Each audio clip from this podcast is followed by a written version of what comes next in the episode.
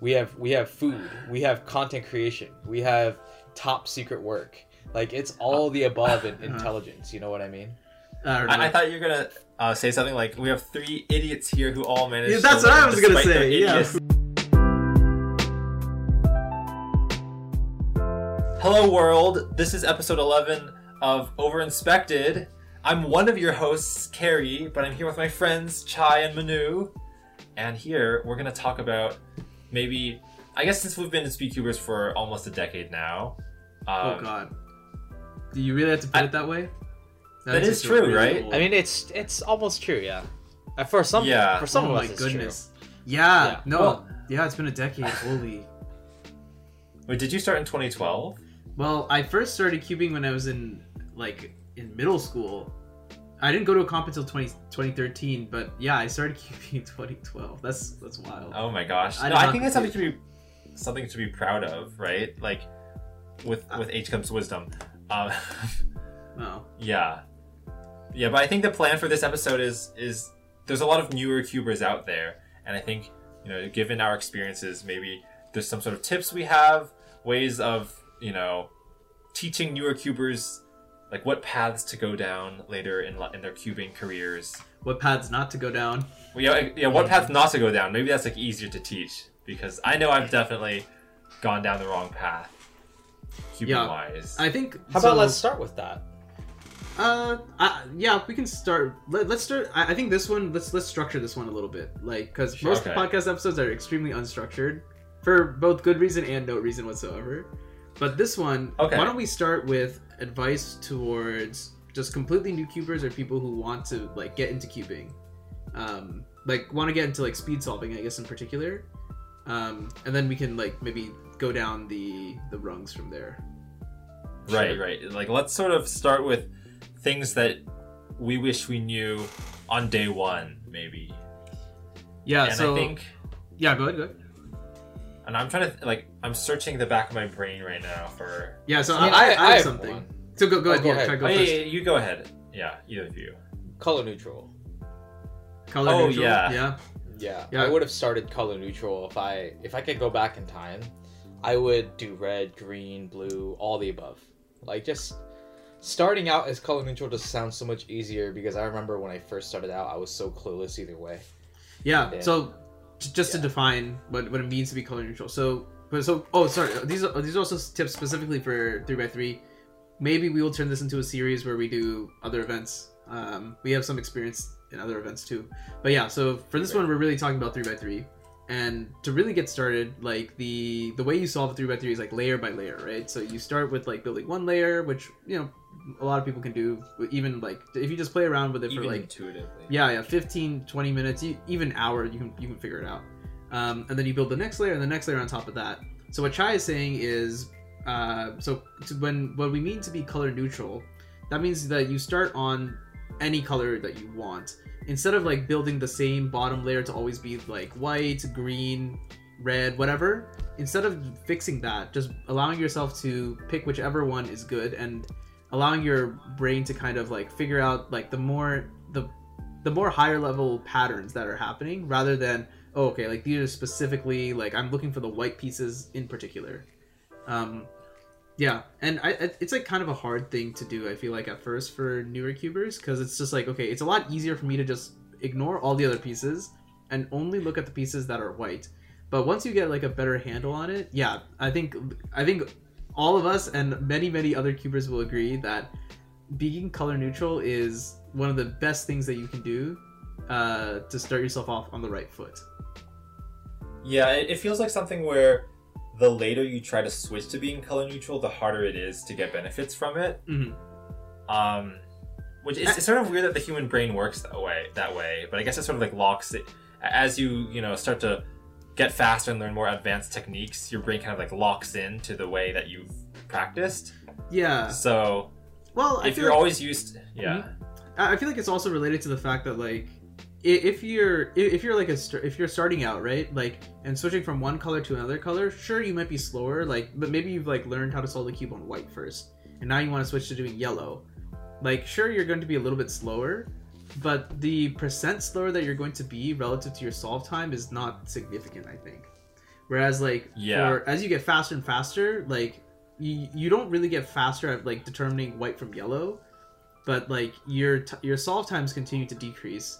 So the gap between the white and yellow increases in percentage, which makes oh. it which just like more decent uh de-incentivizes you. It's like why would I do this when I I'm just gonna get slower times anyway? Let me just do the way I've always been doing. But that is a bad mindset. Yeah, yeah, yeah. That that makes sense because, um, yeah, like when when you're down to like a sub 10 second average, an extra one second like handicap because you're on the wrong color Mhm. is everything. But when you're at like 30 seconds, it's not that big of a deal. Mhm. Yeah. Um, one thing I was gonna say for myself is that like I thought I had always been color neutral, but then I recorded. As I said, decided to record like an average of 100, and I noticed that my five fastest solves, four of them were on white cross, and one of them was on orange. And I thought to myself, like, this, it could be random chance, but more likely it's, it's a sign that even though I started color neutral, um, I have gravitated towards white cross, and I'm just like naturally a little faster, but I just don't notice it. So right. I don't. I, I guess it's a sign that you can lose your color neutrality if you don't keep it up.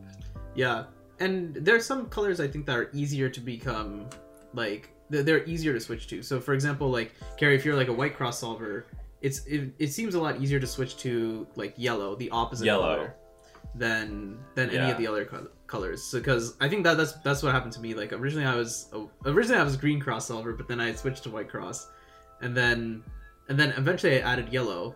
But adding white to yellow, like now, like to me they're they're the same maybe after all of these years they finally become like the same but if i try and do anything else it's just not even close Right. Yeah. Yeah. I mean, I think um, opposites. I mean, everyone knows they're opposite colors on a Rubik's cube, like red and orange, Mhm. green and blue, white and yellow. And I think, well, I think something that I never did was like, if I know that white is on top and green is on front, I have to like think really hard to remember what's on left and right. Um, because I, I think that's not crucial when you're doing normal CFOP because the centers will sort of tell you. right Um, but I think that like maybe if you always solve on the same color, that stuff you do learn because you, you get the same exact cross every time and you get the same exact colors colors every time. Right yeah. Um, like recently because I, i've switched to zz like my orientation is the exact same every single time. So i Every just time. know that like you know red is going to be in my right hand and orange is, is going to be in my left hand. Like like now it's it's just locked into my head that it's going to be exactly that way every single time. So yeah i guess it's just like if you do it in the same pattern it probably ends up that way. I, I would imagine it's the same thing for for Mega megaminx right? If you have like the same order especially in your s12 Oh yeah. you probably have a good idea of like what comes next I wanted to bring up Megaminx because I feel like almost everyone has a set order. I guess Michael, you probably have a little more experience with this. Uh, yeah, I mean, fixed order is definitely the the meta for Megaminx. Um, but first, I, I feel like before I go on to Megaminx, just wanted to wrap it up. But just like one other thing I thought for the three x three color neutral part, I just thought that um, because you don't time a lot of your solves starting out. That's like literally hundreds and hundreds of solves at the very beginning of your cubing career that I wish I just knew, where I didn't even care about what time I got. Like that that that makes a huge difference because the more you care about the speed, the less you feel incentivized to do that. yeah No, that's a, that's But- also a Yeah. good tip yeah don't overtime But like, yeah, exactly. The the three by three, um, when you start out with one cross color, it's actually very similar to the concept of Megaminx fixed order. You're basically picking a select color palette essentially and just sticking with it. Um, most people don't start out dual neutral. They end up learning it because it's easier to learn because you just flip Right. everything 180. Um, but you could think about learning 3x3 one cross as a variation of Megaminx fixed order. Um, the difference is the difficulty is because this is six colors, whereas Megaminx, and sorry if you're an audio listener, sorry about that, but I am holding up two different puzzles. The the Megaminx will have 12 colors.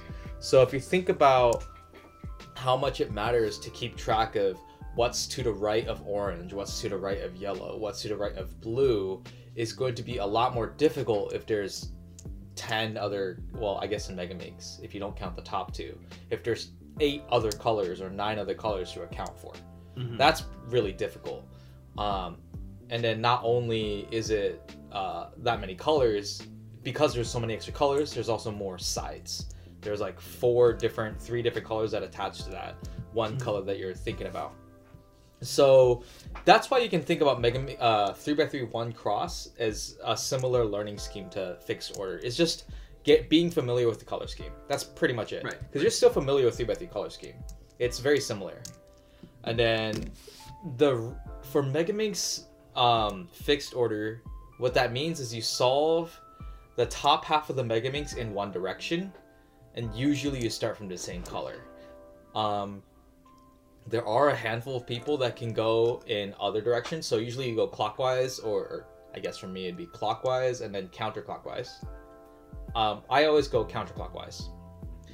Um, but for the most part, I don't think there's a huge benefit to it just because you have so much time to make up because there's so many pieces to solve. Right. Yeah. Yeah. I, yeah. I can. Yeah. I feel like with three by three, you can end up with these like really lucky cases. yeah. that like or saving like five moves is like dropping a second off your time. But on Mega Minx, there's just it's such a long solve session that you're probably gonna save up any lost time later. And like Yeah. if you just spam TPS, it almost doesn't really matter if you, you Well, know, choose just- the right next color or not. The the number of patterns you can get, it's just so overwhelming that it's like Yeah. hard to keep track. Like the curve of beneficiality, I don't know, logarithmic. Like you, Yeah, I think go it- this way uh, and then it plateaus. Diminishing at some returns. Point. Yeah. There's Yeah, yeah, diminishing, yeah, exactly. returns. There's diminishing returns on being able to see all the colors because there's just way too many of them. Now, the Mhm. most famous guy, oh, what's his name? Robert? Is it Robert Yau? Robert, Is it Yau? He is a guy. Yeah. No, The but is it five Yau that's uh, color neutral on Megaminx? On Megaminx? I Oh, or I- is that, I don't or is that. Alexander Lau? Uh, Lau is Alexander is the Roux, Roux solver guy. Oh, from like maybe, 2012. Maybe it's Robert. I think it's Robert. Robert. I think it's probably Robert because I think Robert is still active in the community. Hmm. I think Alex Yeah. dropped off the face of the planet. Yeah, Oh, but no. what I will say is, um, since this episode isn't really Megaminx centric, I'll I'll leave off with the color part. I'm not saying it's not worthy looking into though, because I am currently experimenting with like a lot of actually higher end Megaminx solvers have uh, they do both orders, but they have the same scheme. But I'm kind of looking into having like different color schemes that kind of mm. make your solve advantageous. So it's kind of like looking for color neutrality. Yeah, sort of. I mean, Right. it, you, you might as well give yourself the option, right? Where it's like, okay, if you see something that's interesting, then okay, like I'll go down this hole. Whereas, like, if you're just locked into one, then you won't even consider, like Carrie mentioned, like lucky cases and stuff. So, yeah, Yeah. color Yeah. neutrality is the big one. I think that basically every single speedcuber will recommend. Um, another tip I have for um, for cubers who are just starting out is it doesn't really matter like so now we have like many many different cubes on the market. And you know there are some cubes that are like the flagship cubes and there's a lot of other cubes that are like the budget cubes. And i feel like one of the things that i was really struggling with back in the day was like okay like is is it going to be more beneficial for me to buy a high end cube or like kind of a lower end cube. And back in the day i feel like it did matter. It mattered because like the lower end cubes were, were really awful um, and the higher end cubes were way way better. But now we live in an era of cubing now where hardware is extremely accessible to anyone. And i think like one of the best cubes i've ever used is the yushin little magic and that cube is like five dollars or something an extremely cheap cube but you can use that cube to like like break many many barriers and you don't it's it doesn't really it's not really going to hold you back until you get to like much much faster so that's one tip that i would say is like it, it doesn't really matter like what what what cube you have as long as it isn't like you know like a like a rubik's brand cube Rubik's. like if you if you get like any of the good budget cubes you, you can get like a very very good speed cube for $10 $15 $5 like yeah they're, they're all out there so take your pick Yeah, and I think um, I agree with that. And something I think about that helps like remind myself that is that Felix Zemdegs has a lot of videos of him getting fours on a DaYan Zhanchi, and like it just tells me that like oh since I'm not getting fours yet, it's not the hardware hardware that's the problem. I mean I know that like there's always some time you can shave by improving hardware, but like it's always like you know improving your look ahead and other factors than just like trying to in- increase your TPS on a kind of crappy cube. Right. Yeah. I think what is cool though is like I, for me, I've noticed an effect of like whenever I get new hardware, my time seems to improve at least a little bit. But I think that's more the fact that's due to like, oh, I got a new toy, I want to play with it now. It, it, makes it exciting to practice. Yeah, exactly. It makes it exciting. So if that's the case, then by all means, like go go grab new puzzles. Um, but yeah, Well, yeah. For if you're just starting out, really, you're not going to find like huge differences. I think in the, like the budget cubes versus the the high end cubes, and I think a lot of it has to do with feel. And feel is like um, you know it takes time to build feel. Yeah, for three x three hardware, like like you said, Manu doesn't really make too much of a difference. Um, YuXin Little Magic is a great option. However, I don't think the YuXin Little Magic that you're thinking of might still be in production. I'm not Oh, entirely sure. because they they changed Oh. it to the YuXin Little Magic M, Mhm. factory produced magnetic, and then I'm not sure if it changed. I think it changed a little bit, but still a great puzzle. Uh, I would say that if I were to recommend the main main puzzle to get for every single level is the Moyu RS3M. Yeah, that's a great puzzle. RS3M. 2019 2020 21 doesn't matter it's very cheap 10 bucks something like that you don't need to get something fancy um, and it does the job um, What are, what are your guys' I- thoughts on uh, on magnets for beginners? Do you think beginners need magnets, or do you think that they're fine without? I don't think they need them just for the same arguments we have said before. It, it's like, you know, you're you're not gonna. I, I don't think a beginner needs to turn at 12 TPS on anything really. I know mm-hmm. that like lots of kids will want to try just to see what they get, but if your if your main goal is just to like kind of have the lowest solve times, like magnets only come into play when you're starting to hit like sub 10. I think. well i was also going to say one of the main arguments against like starting out with magnets is because it affects your turn style Yeah, the way that you turn your cube is going to change. But I've kind of gotten used to the idea that higher end cubers just have a completely different turn style from the cubers of old, like uh, the Felix, the Drew. You Mhm. can actually see it when they turn the puzzle. It looks a lot different. So if you're gonna end up having that at the Oh. higher end anyways, might as well just start from the beginning. I don't think it changes anything. Are, are you categorizing Felix and Drew as the old school? And- Uh, a, a version of I mean, they- school. Yeah, I know that like they are old school at this point, but the reason why I, I kind of like was a little taken aback. Well, not really. Is that I like if you watch videos of like Jessica Fridrich turning, Mhm. Oh, you know, like yeah. she's the one who actually created the method in the '80s. Even if you give her like a speed cube like this GAN 11 M Pro, like she turns it like this, but she still gets like 14 second solves. right. You know, because she sort of like optimized this way of turning. Yeah, Right, that's right. that's the thing, right? So like, um, cubers who cubed on a DaYan Zhanchi, their turn style still carries over to magnetic Yeah. puzzles. You still see the habits that they have. They're a little bit different, it's a little bit more rigid, and they're used to blockier puzzles. right. Um, Yeah, but I, I and- think yeah, Oh. I, No, I go think it also sort of shows up in the algorithms that have been popular because, you know, with oh, You zoomer perms, right? yeah, Zoomer Alex, like with all the Zoomer S slice Alex. stuff. Because, yeah, like you couldn't do an S slice on a Rubik's brand. So, right. like, yeah, you, you see this sort of algorithm meta shift over the years. And now everyone's like, you know, use these S slice U perms because they're Yeah, dude, every time I see an S slice in Alf, I'm like, why are you doing this? Like, this, like, Oh. my my brain cannot comprehend that this S slice is like done like well, but people use them, right? So It, it's helpful in blind, but that's Yeah. a different story. Yeah, but I did want to say that because we're talking about hardware, I'd be remiss to mention the fact that hardware matters if it doesn't feel good, right? So that's why old 3x3, like way back in 2015, pre 2015, um, you would actually have to make a very serious decision about getting a budget puzzle or the best puzzles. Um, if you were looking into doing other events, it's something to consider uh, going for the cubes that are in the meta, um, even if they are a little bit more expensive, because you're not going to practice 4x4 if you have a a bad Okay, puzzle. That's a good point. Yeah. Yeah, you're not gonna practice four x four if you have a Moyu, uh, what's it called? The Aosu? Yeah, the Aosu. You're not gonna practice an uh, with these days with the type of three x threes you feel. If you get a Moyu Aosu to start out for four x four, you're not gonna practice in it. You're just not gonna be motivated to. Yeah. Uh, I, I mean, right. some people will, but most people won't. It's yeah, very I guess the goal important. is to make it Yeah, yeah. Like the goal is to make, uh, well, make it fun and also kind of like lower the barrier of entry when you want to like Exactly. start practicing. You want it to be fun at the end of the day. If I don't enjoy this puzzle, I'm not gonna solve on it. Right, yeah, yeah. Yeah. You, you want to find the line between like a budget cube that's decent and a budget cube that's just garbage or novelty, right? Because like, yeah, novelty ones are cool to look at and stuff, but they might not be like good for speed cubing at all. So yeah, Right, that, that's a, that's a that's an important distinction that needs to be made. But most of the time, you can avoid that by just seeing, okay, what do what do other people use?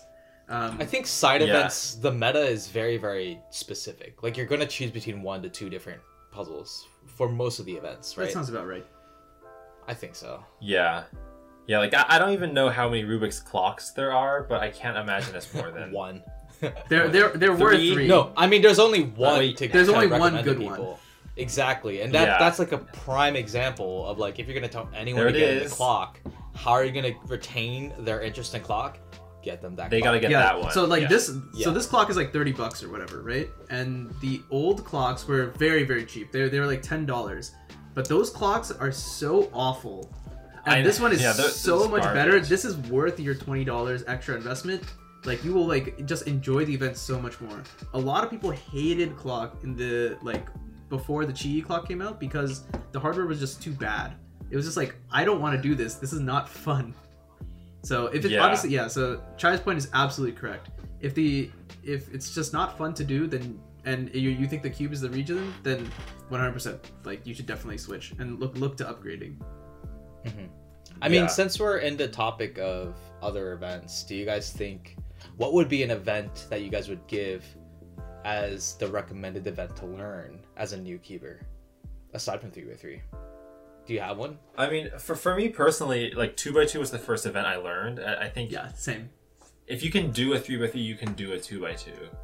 Yeah, Um, you can you can optimize some things um, when doing a two by two, but yeah, two by two is the easiest one to pick up. And if you're looking for a bit more of a challenge, the next is also four by four. Four by four is like a it's like an interesting additional challenge that you can take on, and you can build on a lot of your your three by three knowledge. Um, Exactly. Yeah. on four by Right. four. And, and That's I what- feel like yeah. once you do four by four, I don't know. It's like this weird thing where I think like if you, as you do like different events, it like builds. I feel like spatial awareness, and all of them like will help each other. You'll get faster at Yeah. doing four by four by doing three by three.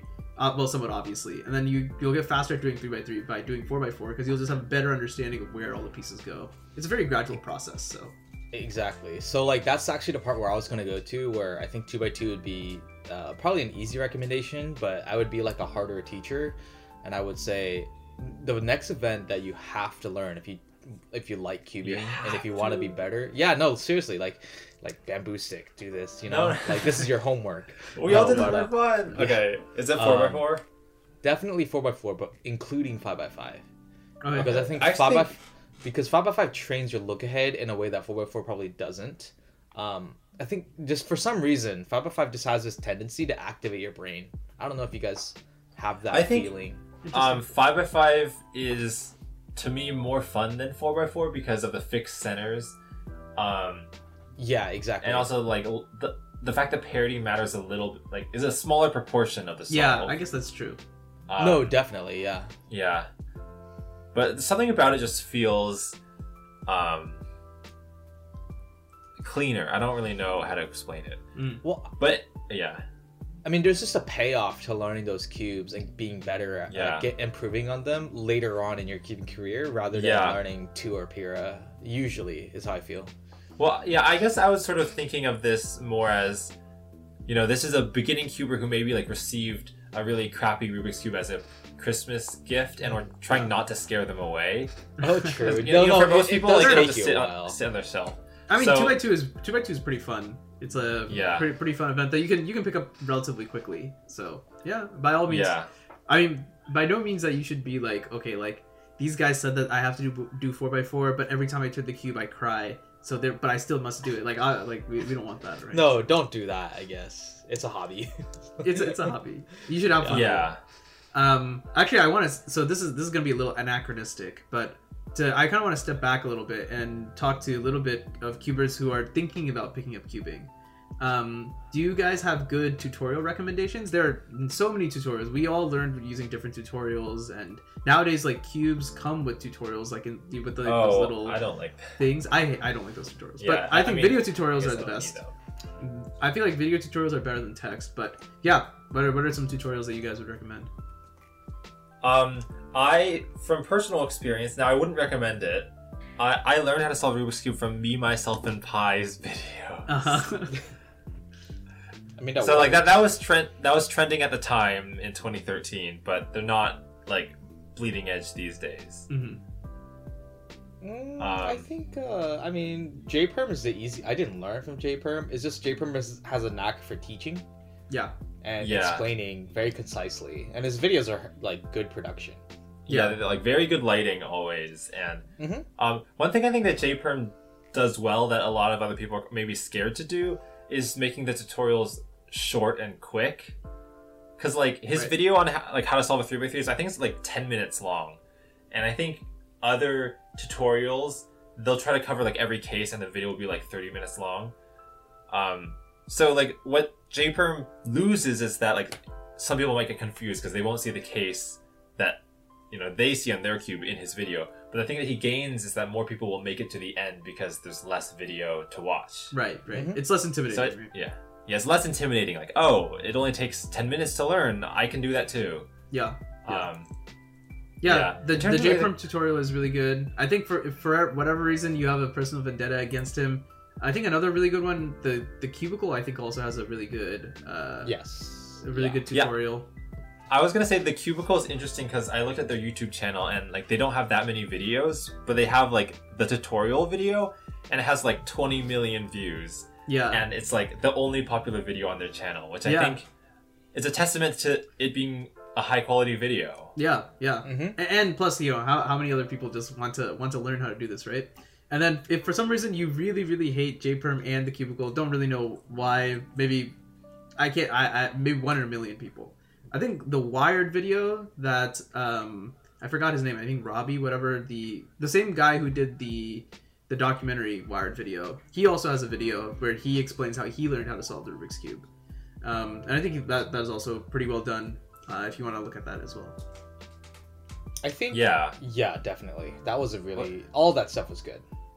Yeah. I, I guess it's like that would be sort of like a non-cuber's perspective, which is sort of what we're going for, since the Mhm. beginner was a non-cuber a day ago. Yeah, yeah, exactly. So, I mean, I, I think it's it's pretty difficult to go wrong. I think most most videos will, are not going to they're not going to like lead you astray. Like as long as you don't click those videos that are Oh. like oh like do like these exact moves and you will solve any three by three from any state and Yeah. it just ends up being RU moves only. Like obviously like that's stuff is I not gonna know. work. So You gotta I mean- use your brain. I mean, the way that we're portraying this, basically, also, like, if you're a cuber that's. If you're someone that is thinking about cubing, think about it from this perspective. It's not scary. Like, it is Absolutely not. really easy. Like, you're talking to three. You're watching a podcast of three people at completely different stages of, like, completely different intellects. We have we have food, we have content creation, we have top secret work. Like it's all the above in intelligence. You know what I mean? I. I, I thought you were gonna uh, say something like, "We have three idiots here who all managed." Yeah, that's to what I was gonna say, yeah. So which they're, I mean, they're true, true. On the flip we side, have duh- morons. we yeah, I mean, I agree though, because like cubing just sort of like has a reputation of being like only for nerdy people, just based on what you see on TV and all that. Yeah, But absolutely it's not like that whatsoever like it takes like no Yeah. it takes like no real well this is gonna sound really not- dumb but it takes no real mental capacity to solve a rubik's Ah, cube yeah, I would it, it really just takes perseverance insight. more than anything Yeah, you just need to be able to like follow instructions and like do it enough times that it, it stays in your brain. yeah Mhm. Um, I mean, the analogy I tell non-cubers, like when they say like, "Oh, I know 57 OLLs and each one is like around 12 moves," and they're like, "How do you memorize all that?" The analogy I always say is it's sort of like language because every word you know is sort of just like a random assortment of letters, and you somehow know that like the word congratulations, which is like 18 letters, means something, and, and you say it right every time just because you're so used to hearing it. Mhm. So if you can learn how to speak a language, you can also learn how to cube. yeah I'm, I mean, cubing like it teaches you things, right? So it teaches you how to think and learn things in a very organized way. I, I think that matters a lot because like oh I'm gonna learn this and then I'm gonna learn that and then I'm gonna memorize it in this way. Like say for example, Carrie, you mentioned like learning letter schemes for a three blind, for example.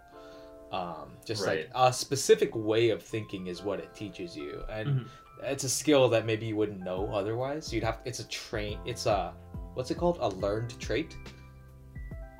Basically, to Yeah. think Sure. think in certain ways of in the cubing context. But also, I mean, people ask me like, is there a real benefit to cubing? And sometimes I'll joke around and say like, no, it's just a toy. Like I'm just chilling. I'm just like messing around. But in actuality, it does. It can rehabilitate your motor function. Yeah. Uh, I mean, there was a huge like thing with Max Park, like Yeah, I was gonna um, mention. yeah, Park. exactly. He had issues as a kid opening a water bottle, and he picked up a Rubik's cube as a way to train his motor function.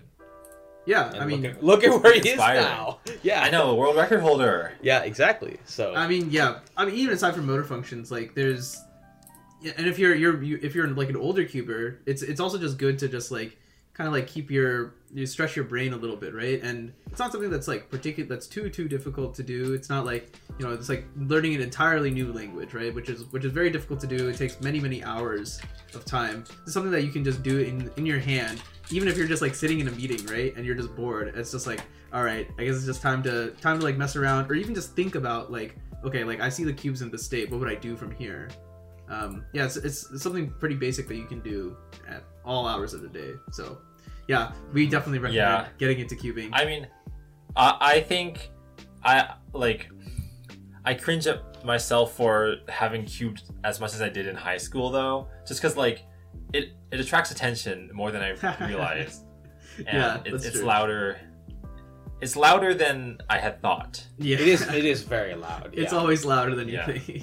Yeah, it is very loud. okay, so Um, maybe you shouldn't be cubing in meetings, but probably not. Like at, at least mute your virtual meetings. you know, mute yourself uh, if you're gonna do it. Um, but I I, I feel like oh, go ahead.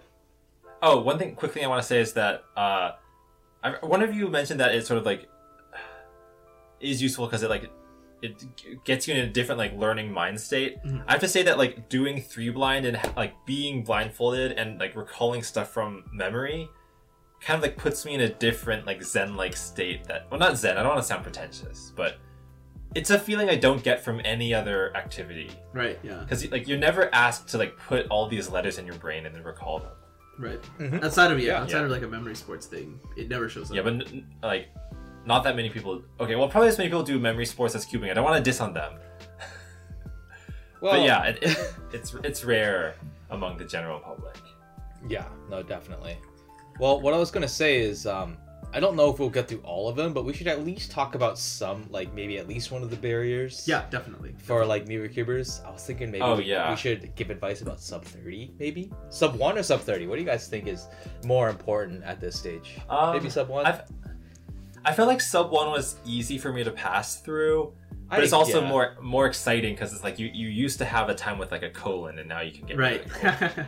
well No, i guess definitely. i guess to blanket over basically everything that we say is also like we're not going to mention the most important thing which is practice like it it, it, Yeah. it it sounds really really stupid because everybody says it all the time but the and you know there's there's always the, those memes it's like oh everyone says it all the time because important or what if everyone just says it because they're dumb but this is this is not a meme this is this is legit no, No.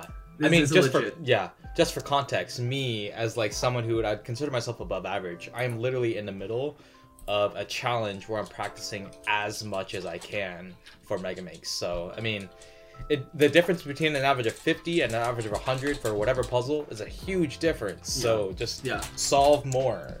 Yeah, solve Without solve even- more. Solve more. Don't you don't need to time yourselves. Like it, it's it's a.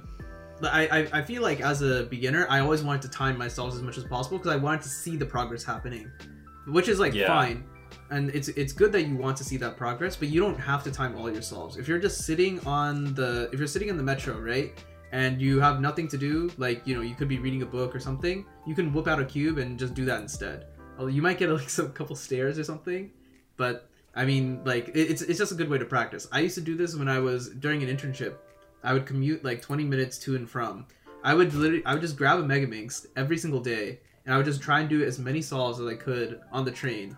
Um, and and I mean, it paid off. Like I- my my Megaminx times totally decreased. Now they're completely awful, but that's a different story. Mhm. Yeah.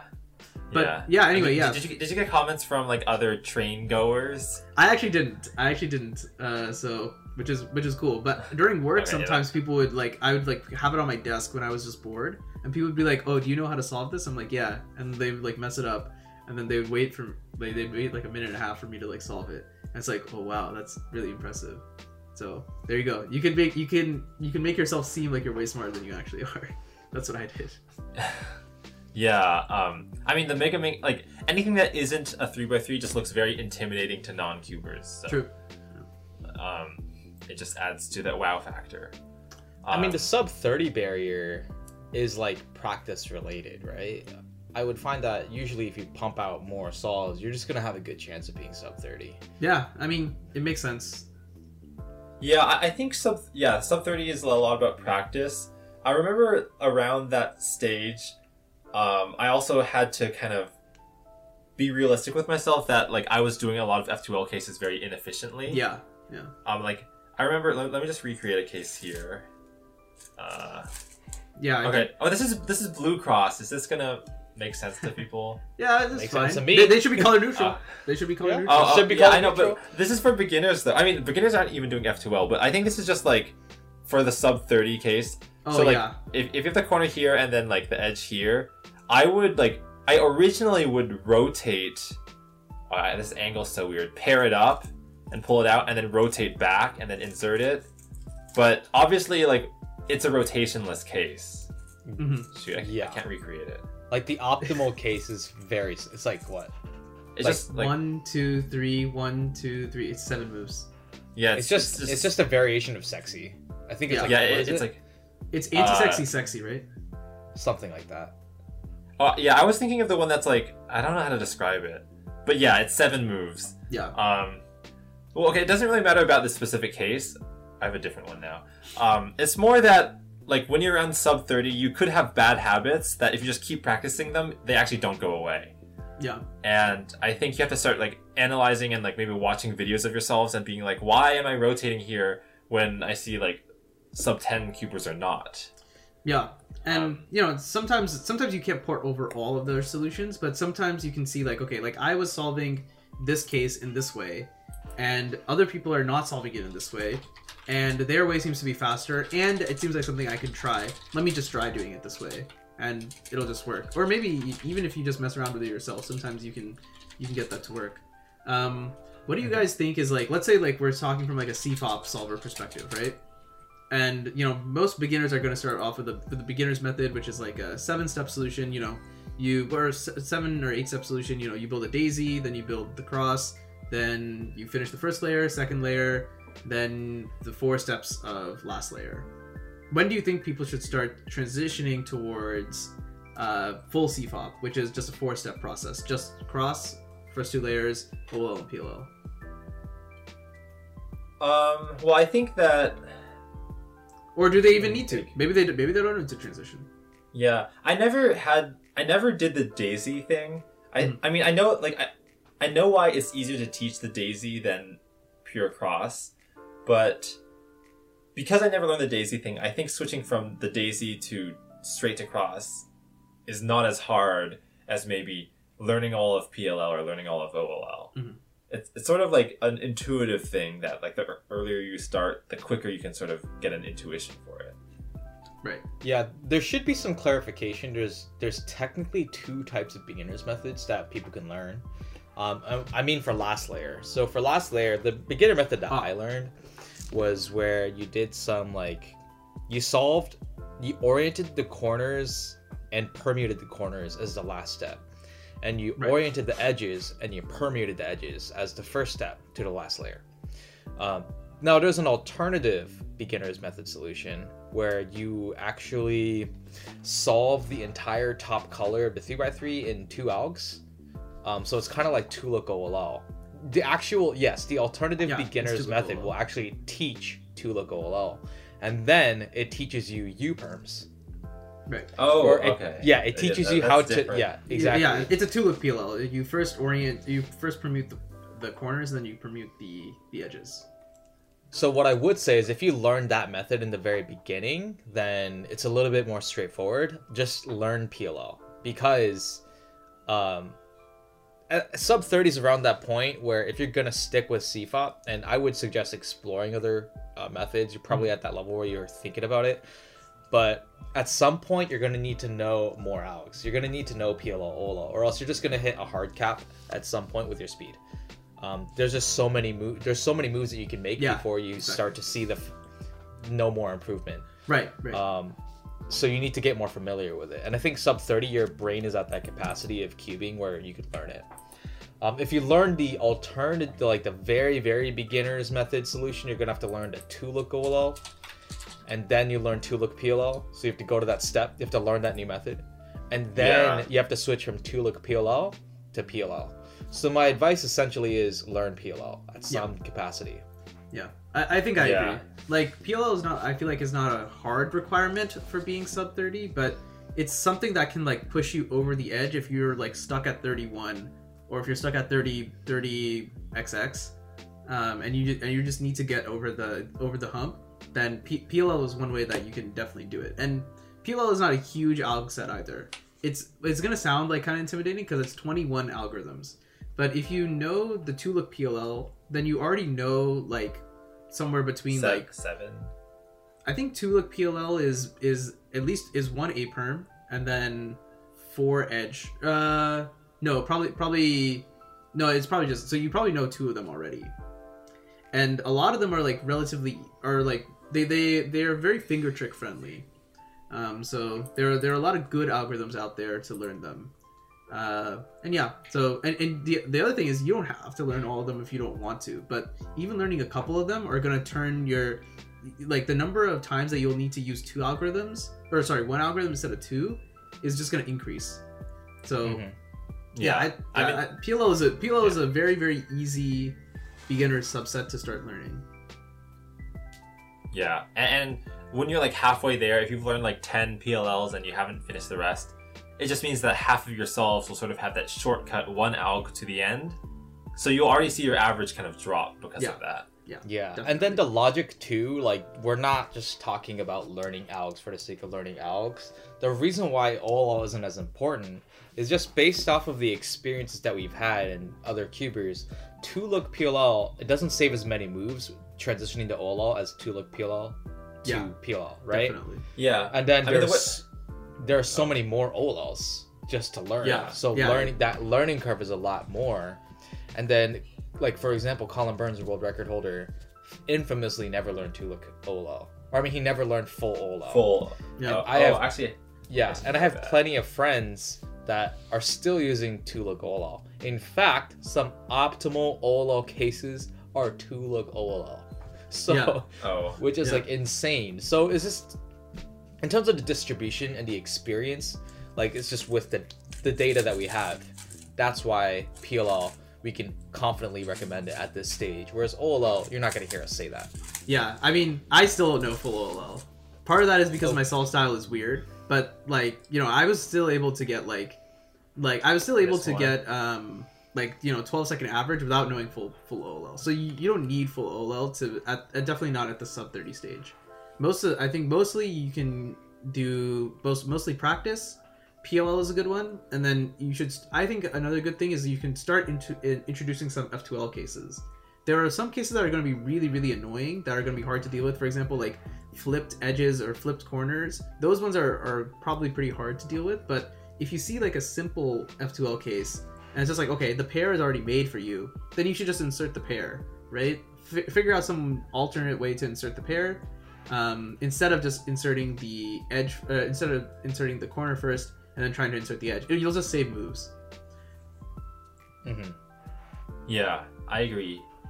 yeah. I, I was also gonna say like I, I think these are all very helpful for CFOP, but um, I, I don't know if it's like worthy to, even like bring up Roux because might as well. like not many beginners use it, but I definitely think that Roux is useful because you don't have to turn as fast to get sub 30 Mhm. and like it has a similar thing to PLL, where a lot of beginners will know two look CMLL, and it's um, like learning full CMLL will kind of like also take you from like a 31 to like a 29, I think. And I mean, like, in 42 fact, hours. learning Roux when in a two look CMLL stage requires much less algs. Yeah, I think. I think it should be less. Well, CMLL is what four, 42 algs. yeah, All you need to do is like, yeah, well, it's it's similar to two look OLL in terms of the number of algs you use, but even less because you don't consider edges, right? You just It, it's corners. it's a- it's actually the it should be it should be exactly the same as COLL. Yeah, uh, it's the same same as number. COLL. yeah. Um, but like it, it has a lot of very nice outs like FRU, R Yeah. prime, U prime, F prime. Yeah, because you don't say- need to worry about the uh, you you don't need to worry about the edges. Edges. Yeah, we- you don't Yeah. need to maintain their orientation. So it yeah, so I think CMLL should be an easier subs. It should be easier than COLL. Yeah, I was gonna say Right. like the reason why I put that caveat in there, like feel free to explore the methods, is because yeah, Roux uses Yeah. less. uh Roux use Roux is a bit more um free flowing. Like if you're a beginner, I don't know how easy it is. I don't know how easy it is for you to be able to catch on to the first block, second block, solving that uh, last layer type situation with the uh, you know find the arrow and then orient everything. But once you pick that up, I mean it's a little bit of a grind, but I mean, this is cubing. We already mentioned it doesn't require massive brain power, you know. Yeah, Um, just requires dedication. So I think Roux is a huge option for beginner cubers, es- especially with the hardware for M slices. Yep, It- It's exactly. great. yeah. Yeah, yeah. I mean, yeah. Maybe like 15 years ago, we wouldn't recommend it because M slices would suck, but they don't anymore. Oh, Yeah. I definitely have an easy rec- uh, not recommendation though. Manu. Okay. Unfortunately, I would not recommend ZZ. I would ZZ is very like so E- the reason EO line is So- so the so so the reason why we recommend learning like a like a CFOP CFOP esque beginner method, right? Like, is it, it's easier for you to. I think at least it's it should be easier for beginners to catch on to because it requires a lot less spatial. It it requires a lot less like spatial manipulation. Like once you solve the first two layers, you're done. You just never think about those first two layers ever again. You're only dealing with nine pieces now. Whereas like ZZ, Roux, Petrus, like all of these are way more free flowing, which is powerful in their own way. It allows you to save moves because you don't need to you don't need to worry about preserving certain parts of the cube. But it's very difficult to get you to get the hang of because there's less structure. It feels like there's less structure what's going on. For example, like when we talk about ZZ, the big thing is learning EO. And EO is like a is not and EO stands for edge orientation. There's not it's it requires like thought process to first define what it means for edge edges to be oriented. Then you need to be able to figure out which edges are oriented, which edges aren't oriented. Then you need to actually do the steps in order to orient the edges, which is not which is not super obvious, I think. Um, once you once you know the definition, yeah, okay, like now now it makes sense that okay now I don't need to do any F or B moves or any rotations to solve the rest of the cube, but it's not it, it- you don't really see the payoff like immediately if you're a be- if you're like a beginner speed cuber because it just looks the same. It like if, if I give you a cube Yeah. that had EO done and a totally just it wouldn't scrambled look- cube, it would look more or It less wouldn't the look same. more solved. Even though Yeah, yeah, I mean, there's don't- like more structure there. It's like a latent structure that's hard to see. Mhm. Yeah, yeah, exactly. I mean, I, I don't think there's a single person who has learned ZZ as their first method. Okay, I could be wrong, but I, I think I, I don't know if Tiffany did actually. oh, Tiffany. Oh, But I mean, you're gonna see these methods in circulation. I just want to Yeah. tell you guys, don't learn ZZ. I swear Yeah, to Jesus. Oh so Oh you my should gosh. probably not learn ZZ as a beginner method. If you become interested in it, like like you know, like I I don't really like CFOP because I think it's boring. I think ZZ is much more interesting. Then you you can learn it later. But of course, like you have to also be prepared to take the t- the the hits in your averages, which I am totally fine with for the record. Yeah, exactly. Um, and I think this like ties into what what Michael was mentioning earlier about like you want to find something that makes solving fun, Mhm. so that you'll Yeah. come back to it. And you know, like Manu said, EO line is not very visible. Uh, but like with CFOP, you can actually like see the the solve chunk growing on the cube much much easier.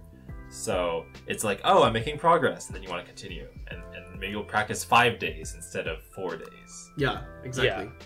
Oh, I didn't even real. We could explain this too. EO line, like the first step of ZZ, doesn't even solve anything. I mean, It solves- it, it it solves does. It solves two pieces, but it, That's it. much. That's it. Like half of the moves that you're doing at the very beginning is not solving any. Wait, wait, it's- way le- way less than half of the moves that you do. Yeah, you you actually don't- do you don't anything. See a, you don't see. there's it. no visual payoff. so Yeah. just something to note. Yeah. Plus, I mean, like, think it- yeah. And and the I thing think- is like the brain is really good at like putting away things that like are already done, right? For like if like once on- once you've already done things, your brain is like, okay, I'm done with this. I I know that this is going to stay this way, so now I just don't need to deal with it ever again. But with ZZ, that isn't the case, right? Like if doing like ten moves to solve only two pieces is pretty awful. Uh, for your brain because you need to like track where the next pieces are going to be and that, that it's a lot of moves whereas like for cross if you do a cross in five moves you already have like you already have four pieces solved and five moves is way easier for you to track like corners and edges so it, it flows a lot better that, that, that's, this is the main Yeah. problem i'm having with ZZ right now so Yeah. Yeah, I, I think it's interesting because like if you uh, like an advanced cuber, you know, does feel satisfied when they see like white or yellow on the top and bottom. Mhm. But that's something that's like kind of like an intuition that you only get after years of doing this, and we're, we're talking to beginners right now. Yeah. Um, yeah. Do you guys think, think, there's what- anything else for sub thirty? Now that we're kind of wrapping Uh, back around. Well, I, I don't know if there's so much about sub 30 because there's a lot of other videos about that. But one other like topic I wanted to quickly talk about is like new cubers when they go to a competition for the first time, um, like feel intimidated. And one thing that I regret, not regret, but I think I could have done better is like on my first few competitions, I I pretty much like kept to the same friend, like or like two friends over and over again. Mm. and okay I, I- i'm trying to think like what if there's anything to really teach about this but be outgoing. Yeah i mean like that's just like the lesson that like everyone teaches not even just in cubing but just in the world. So i, I need to be like unique somehow.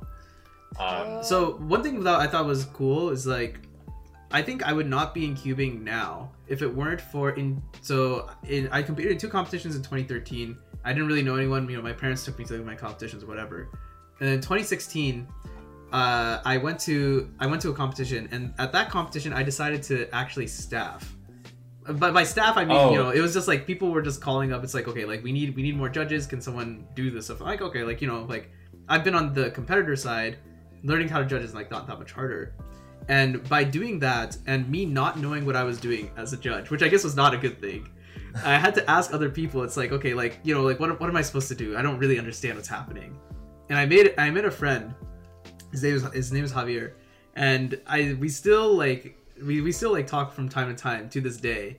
And there were other competitions where I've gone to in that area, and he's and he's there at the competition. It's like, oh my god, goodness, it's like so good to see you again after all this time. And I think that really kickstarted it kickstarted for me because then when I when I moved to Berkeley, it's like okay, like now I had ex- experience staffing in a competition. Let me s- try staffing here, and then the rest is history.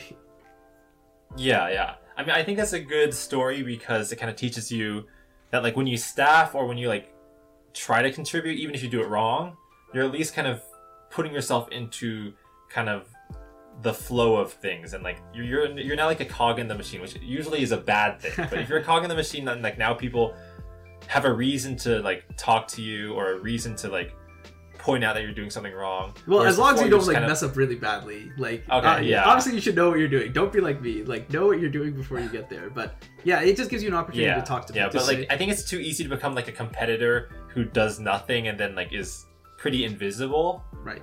because then no one really has a reason to notice that you're there Well, there like also like a competition is a space where you can kind of be whoever you want to be. You could be a staffer. You could be like a content creator. You could be a really fat. You could you could be a fast boy. You could be a fast boy, right? You could be um, a social like a basically like a socialite. You could be like a hermit. I mean, it's okay. You could be whatever you want at the end of the day. But what I would say, as I think is very very important, and I don't think cubers hear this enough. Over practicing is a thing. If you care about your results, if you over practice, think about your hand. Think about you're an athlete. If you use your fingers too much, you're gonna get carpal tunnel Well, your no, fingers are gonna mean, get tired. Your yeah, fingers I are mean- gonna get, well, yeah. I was thinking about the best way to phrase it, but you're you're gonna get tired, No, and you're not gonna feel it because it's your fingers.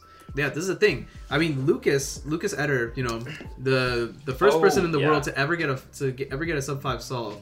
He had, I think, some pretty bad arthritis in his hands because I don't know if it was because he he cubed a lot, but it kept him out of the scene for a long, long time. I think he made a return at some point, but I mean, yeah, I, I don't know if it was due to overpractice or whatever, but I could definitely see overpractice leading to something like that. So you I mean, just take care of yeah. yourself, right?